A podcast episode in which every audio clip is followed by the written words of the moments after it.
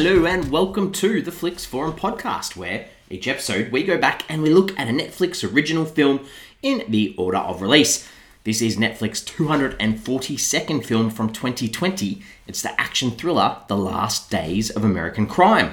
It's directed by, I think it's Olivier Megaton, or Oliver Megaton. It stars Edgar Ramirez, Anna Brewster, Michael Pitt, Patrick Bergin, and Sharlto Copley. I'm Jesse. I'm writing here solo for this film. As always, if you're keen on checking this film out or you haven't seen The Last Days of American Crime, give us a pause, come back later because I'm going to jump into this film, talk about it a little bit, and we start with the fast flicks where we do a quick little summary of what the film is all about. So this one, it's a, a criminal who teams up with other cons to conduct a heist while in the background, the American government sets up this crime blocking technology to prevent humans from committing any further crimes. Interesting concept. I like the concept. I like the idea of this one. Um, I guess the question is does this film pay off and, and deliver on this idea? And we'll get to that soon. But before we do, how did this one sort of uh, arrive on Netflix? It's based on a graphic novel of the same name by Rick Remender and Greg Tocchini from 2009. Uh, so based on, on prior property, so might have a little bit of a, a fan base there as well. Um, Sam Worthington was originally attached to star in this film, um, as well as F. Gary Gray and Anthony Mandler were set to direct, but um, they had a falling out, and then we ended up with the cast that we've got, and Netflix put this one together. Um, the tagline for this one is "We all want all the right to choose wrong." Don't really like that tagline to be honest. I mean, I get where they're going with it and I get what they're trying to say. It's a little bit wordy and not a clever play on words, so not a big fan of that. This uh, was released on the 5th of June 2020, Netflix worldwide. This was actually filmed in and around Cape Town and Johannesburg in South Africa. So, um, a film that's meant to be a, an American city. Um, they did a good job, I guess, of, of using a, another country to, to put this idea together. This film in Polish is called The Last Jump in US history. That's the only other sort of translation that didn't play on this idea of, of crime and the last days of crime in America. The consensus on this one, this is where we get a little bit interesting. On Rotten Tomatoes, this actually sits at 0% on 43 reviews, so that is rotten. Audience has to be a little bit higher, it sits on 22%. That's on more than 250 ratings. On IMDb, sits at a 3.8 out of 10 on 12 thousand ratings, very low. Letterboxd low as well, a 1.5 out of 5 on nearly 5,000 ratings. This one's interesting in that it was panned by critics when it was released because unfortunately this film was released um, and sort of coincided with the George Floyd protests in America in 2020, and this film does depict um, a lot of violence and depictions of police brutality. Um, and as I mentioned before, it, it sits at 0% on Rotten Tomatoes, and there's only 44 films ever released that have a 0% on Rotten Tomatoes.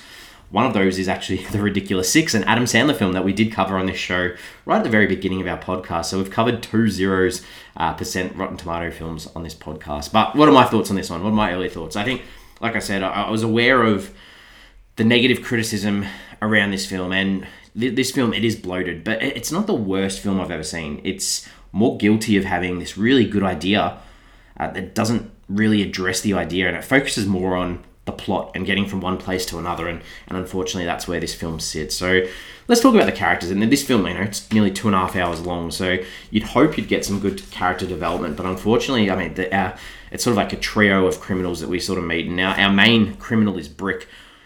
This is a guy who is very broody. Um, he's a good thief uh, but he's dealing with the loss of his brother, who he worked with a lot, and you know they were sort of mentioned that they were lost without each other, and his brother gets locked up in prison and then dies in prison, and I guess a, a part of Brick's journey is that revenge, I guess, for, for his brother's death. But he, he barely shows any emotion in this film. He obviously likes to steal money, and he comes across this girl Sel- uh, Shelby who sort of gives him a little bit more of a reason to to live. And you know they're pretty uh, they, they they get on well quite well together. And I'll probably talk about her because she's she's the lone sort of female in this this film that sort of stands out. And she could have really been a really positive strong female character but she's really poorly written. And you know we don't really need female characters like this on screen in 2020 because you know she's abused, she's threatened, she's used. Um, she has bruises on her neck, and when Brick notices bruises on her neck at one stage, she says, "I deserve them." And, uh, that doesn't make sense. No one deserves to be beaten like that. Um, I think that they tried to fix this a little bit by saying, you know, she's really intelligent. She went to MIT. She's smart enough to hack the FBI system. But then at the same time, she's being blackmailed by the FBI who kidnap her sister and are getting her to commit crimes. And, these FBI guys are really horrible as well. And, and that leads into her idea of having trust issues because she's fallen into this same cycle that she mentions her mother had as well, where she's around abusive men. So it would have been nice to see her actually break that cycle because none of these guys actually were seemed to be nice guys. Um, as much as they tried to make Brick as the the guy you wanted to see succeed, he was still a bad guy. Um, and that brings in Kevin, who's fiance to Shelby. Really, this is an over the top physical uh, action slash facial expression slash dialogue criminal son of a boss criminal who's trying to prove his worth, step out of his dad's limelight, stand up to his daddy, uh, wants to have his own legacy. Just a, a rubbish character, really. Um, the only other two sort of people I can mention is Ross is this um, other guy that gets in on board with these these criminals as like the, the driver at some stage towards the end. He's pretty pivotal in, in a few moments and sort of assists Brick in a situation where he's got no chance. And then the other character is Sawyer, who it's really interesting. They they we cut back to him throughout this film as this police officer who seems to be the only sort of person that in the police force that cares about people. But like I said before, this theme and this idea of police corruption or brutality or the ability to enforce laws to stop crime for, from occurring, like this character's not used effectively. He's, he's like this moral conscious that we don't get enough time to spend with. So that was a little bit frustrating. Um, the director, Olivier Megaton, French, French dude. So done a lot of action films, a lot of like these sequels to bigger films. So he did like the film Exit, Transporter Three, Taken Two and Three. Obviously, he likes that that action, and that's why we do see a little bit of action in this film as the film gets on eventually. um, scenes. What are some things that stood out in this one? I think uh, the opening scene really set the tone of this film. We see Brick has this guy tied up in a bathtub, pours petrol all over him, um, lights a cigar, shoves it in his face, We see a huge explosion. We get the idea of where this film's going graphic. Um, and then throughout the film, we do get a lot of these scenes of characters walking through the streets to show the chaos, and I thought they were really shot well. They, they really created that vibe of chaotic um, unlawfulness, which which was in the film, so that was nice. There's a good car chase towards the, the end uh, between a whole bunch of characters, so I'll put that one out there. And then the last thing, I guess, is that we've got Shelby. Um, towards the end, she's cornered by cops. Looks like there's no way out and then Brick rocks up with his truck and just takes them all out. That made me laugh. I thought that was quite funny. Um, but then there's some things that aren't really good, which I'll talk about now. I think the first time we meet Shelby, she's uh, Brick sitting at this bar, and she walks up to him, sits there, takes some ice cubes out of his drink, licks them, then goes on really like sultry like and talks about she has a, a list of things that she needs to do and then takes him to the toilet and they pretty much get it on really hard.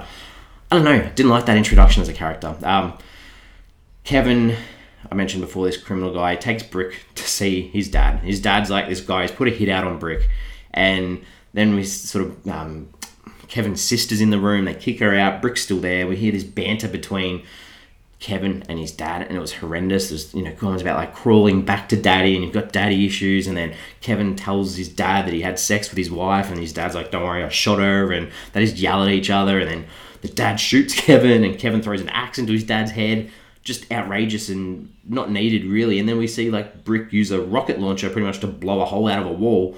And as they go out, Kevin's just shooting and ends up shooting his sister. I, that whole scene was comedic to say the least. Uh, there's this character Lonnie who's sort of like this bad guy chasing the people. He ties Brick up. Um, and then like you know he's talking about you know give me some information and Brick's like no and then he talks about you know are you going to give me a lap dance and then this Lonnie dude does this lap dance on Brick just lame then the, the, this cigar guy from the start, he's still alive apparently, even though the whole apartment block blew up.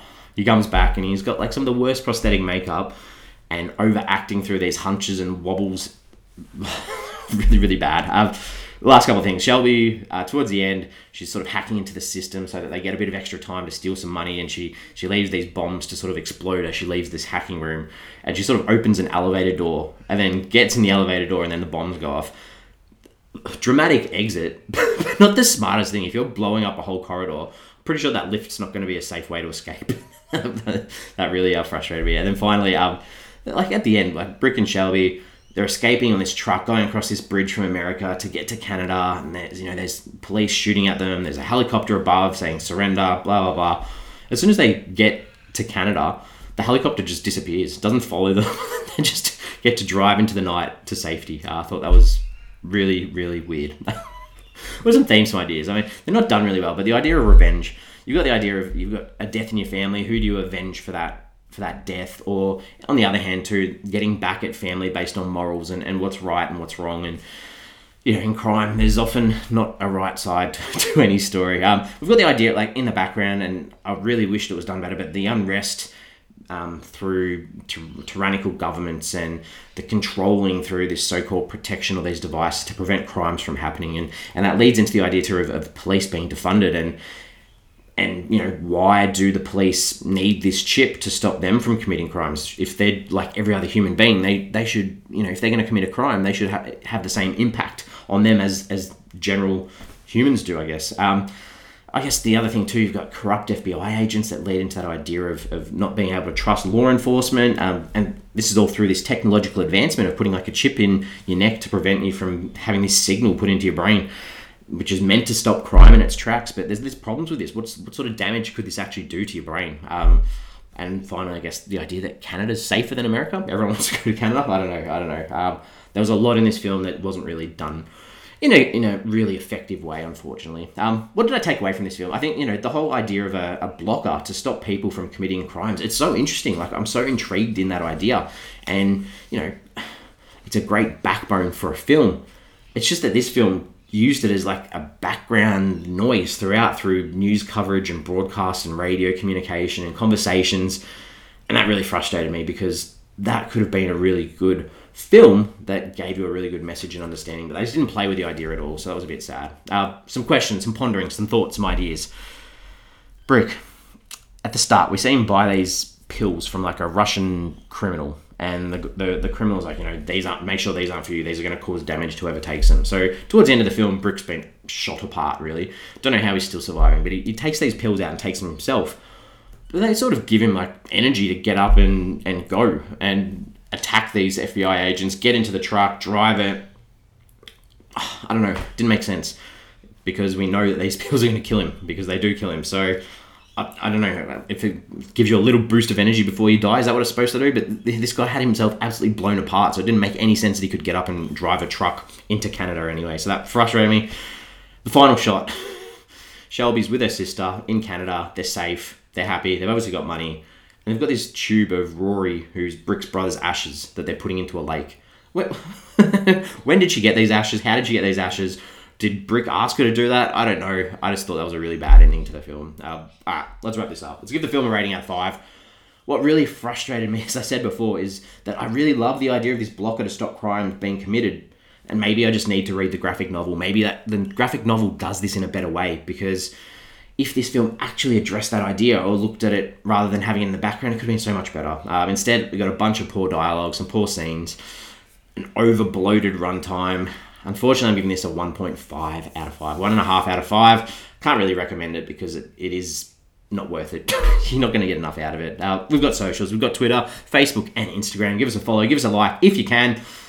I just wanted to ask, do you have a bucket list? Because um, this sort of film goes or deals with the idea of, of two of our characters, Shelby and, and Brick, talking about this list of things they want to cross off in their life. Uh, and we finished with the film where Brick, you know, I think his uh, mission on his list was to be told that he's been loved, and I think that's that's pretty sad if that's on your bucket list that you need to be loved. But have you got anything that you want to do in your life, or do you have a list of things that you want to achieve or do? Uh, I don't know. I'm I've done a lot of things already in my life, but there are, I guess there's probably some things I could think of, but I can't at the moment. So I'm gonna leave that one with you guys to answer. We're back next week. Next week, we've got another 2020 film. It's the war drama film Da 5 Bloods, which is directed by Spike Lee. It stars Delroy Lindo, Jonathan Majors, Clarke Peters, Norm Lewis, Isaiah Whitlock Jr., Mélanie Thierry, Paul Walter Hauser, Jasper Pääkkönen, Jean Reno, and Chadwick Boseman. I've seen this one. I watched it when it came out, so I am looking forward to seeing it again. As always, thanks for joining. If you want to check out Da 5 Bloods for next week, give it a watch because we will chat about it then. And as always, thank you